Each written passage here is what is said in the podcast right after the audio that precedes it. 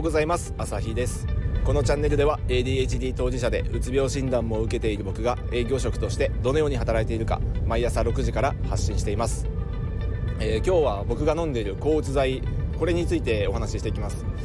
えーとまあ、飲んでる人同じ薬を飲んでいても体質によってかなりあの効果副作用が違ったりするんで、まあ、あくまであの1人の人間の事例としてちょっと捉えてほしいなと思います。みんながみんなこれじゃないと思いますし参考になるところもあれば全くならないところもあると思うんで、まあ、その辺はちょっと前提としてあの聞いてもらえればなと思います。でちょっと僕の悩みをただこれつらつら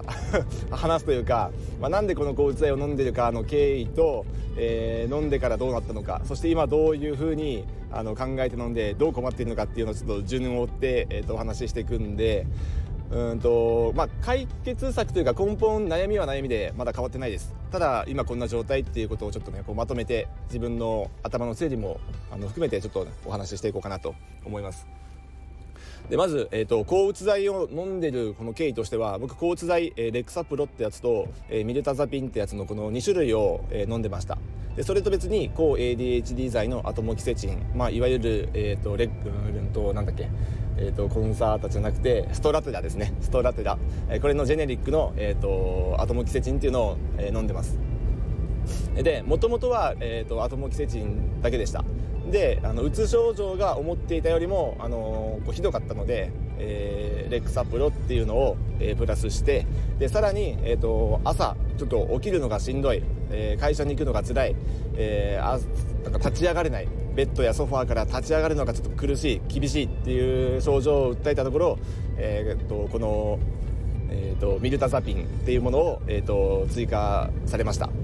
で僕のうつ症状っていうのは、まあ、初めの頃はね本当にあの会社行きたくないっていうねメンタルが病んでいたんですけどあの、会社の方に上司の方に訴えてちょっと配置換えしてもらって環境を変えてもらってからはあの徐々にあのメンタル面は回復してきて、えー、そのうち、えー、モチベーションだけは上がってきました。ただ一旦うつをやってしまうと,、えーと、フィジカルでかなり、え苦労します。本当に体力がですねあの半減どころじゃないぐらいあの体力落ちちゃうんでちょっとなんかしただけでも疲れちゃう。でその疲れっていうのがものすごい反動であの翌日動けないレベルであの疲れがひどいんですよ。でこの疲れっていうのが、まあ、僕よくしんどいって言うんですけどうまくこう伝えられない表現するのがちょっと難しくて、まあ、強いて、えー、例えて言うならばマラソン皆さんマラソン走れますか？それぞれねあの走れる距離ってまあ体育会系の人とかそうじゃない人とかで走れる距離って違ってくると思うんですけど例えば2 0キロ走ってくださいって言われたらほとんどの人はいやちょっとそんな走れないよってなると思うんですよね。ハーフマラソンの距離。だけどあの無理やりじゃあ1 0キロ走らされたと。1 0キロ走った後どんな状態だと想像しますか？自分の体。多分 あのヒーヒーハーハー言ってちょっともう休ませてくれって感じだと思うんですよ。あの僕の毎朝そんな感じでした。それぐらいあのもう休ませてくれというような感じだったんですね。でそれではちょっと、まあ、本当は休んだ方がいいんですけど、まあ、僕は休まずにあの仕事しながら治すっていうふうに決めてたのでこの難局を乗り越えるために、まあ、活動量は減らさ減らしなさいと言われまして活動量は減らすと。でその代わり、えーと、動けるようなこの辛さの解消はしたかったんであのそれを訴えて、えーと、ミルタザピンをこう追加してもらったわけですね。でこれを飲んだ結果あの僕にはすごい効果がありました。どんな効果かっていうと、えー、朝動けなかった。ソファーから立ち上がれないレベルでちょっとしんどかった。着替えるのもすごい大変だったぐらいだったんですけど、えー、ミルタザピンを飲んで夜に、えー、寝る前に飲みましたね、えー、そして朝は結構スッと起きれたんですね。前日までのこの体のだるさ疲れしんどさがもうかなりここは軽減しました。これはすごい薬だなと思って。まあ薬にこれちょっと頼りそう依存しそうになるあのちょっと危険性も感じたんですけど薬でどうにかできるってね。だから本当は、まあ、活動量を減らしてこうペースを落とさないといけないんで、まあ、そこはちょっと自分にねこうブレーキ踏んで活動量を上げないようにあのしましたけど薬でこんなにうつ症状って軽減できるんだっていうのはちょっと一つ驚きでした。で副作用がありましてあのぐっすり眠れるのが、まあ、一番いいんですけどあのぐっすり眠るちょっと前前提というかあの前触れとしてものすごい睡魔が来るんですよね。で9時とかに最初飲んでいて10時にすごい眠くなる。だからもっと僕は早く寝て早く起きるようなこう元々の習慣に、えー、戻したかったんで8時半とかに飲むようにしていました。そうすると、まあ、10時ちょっと前に眠くなってもう早く早くこう夜の片付けとか洗濯をしたりとか全部やってから寝れば朝すっと起きれるかなと思って、えー、そんなスタイルでやっていました。で薬の効果としてはさっき言ったようにあの申し分なかったんですけどやっぱね朝ちょっと今度疲れではなくて眠くて 眠さが残って早起きが逆にちょっと辛くなってるんですよ今ここ最近。なのでこれはどうしたもんかなと思いながらうんともっと早く飲めば夜の眠たさっていうのが前よりも睡魔がちょっと鈍くなってた気がしたんで8時半に飲んでたやつを8時にしてみたり1時間早めて9時半にしてあと17時半にしてみたりとかこうやったら朝あの効果が切れてるんでもうちょっと眠たさっていうのが軽減されてるかなと思ってちょっと最近ねそういうのをやってみたんですけど今度 あの夜の眠たさが一定じゃなくて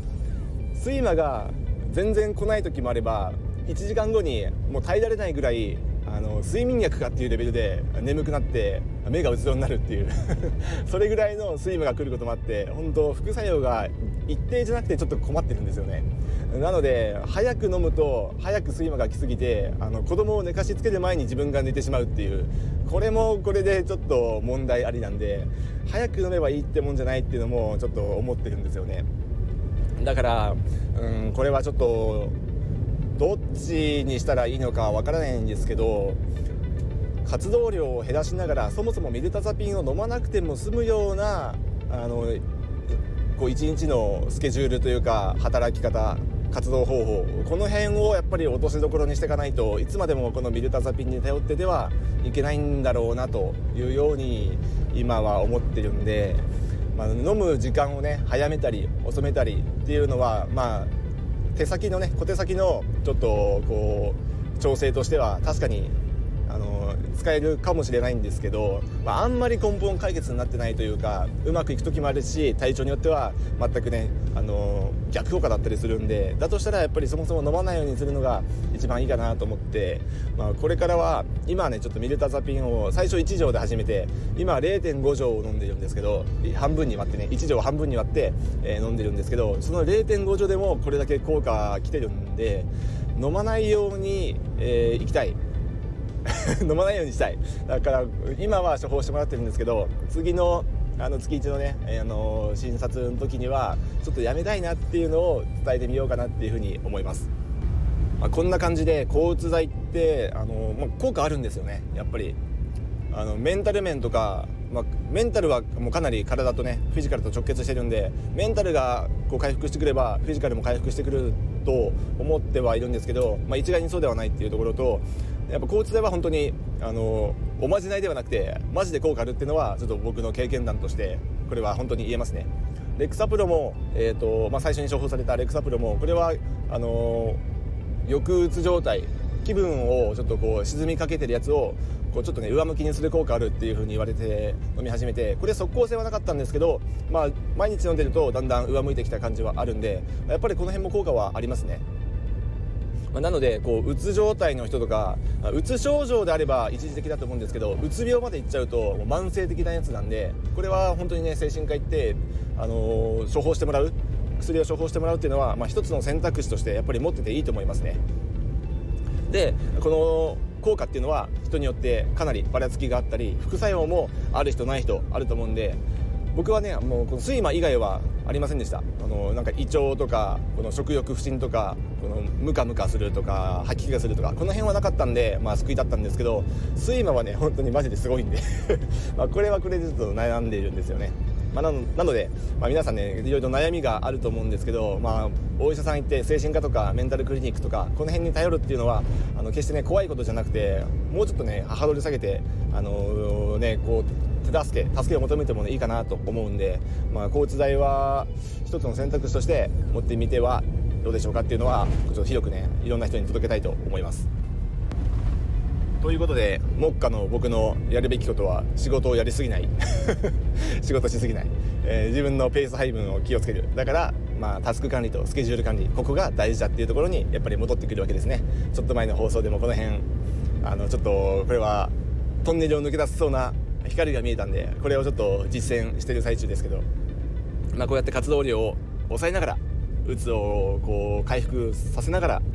またちょっとバリバリね仕事できるような状態に戻していきたいなと思います。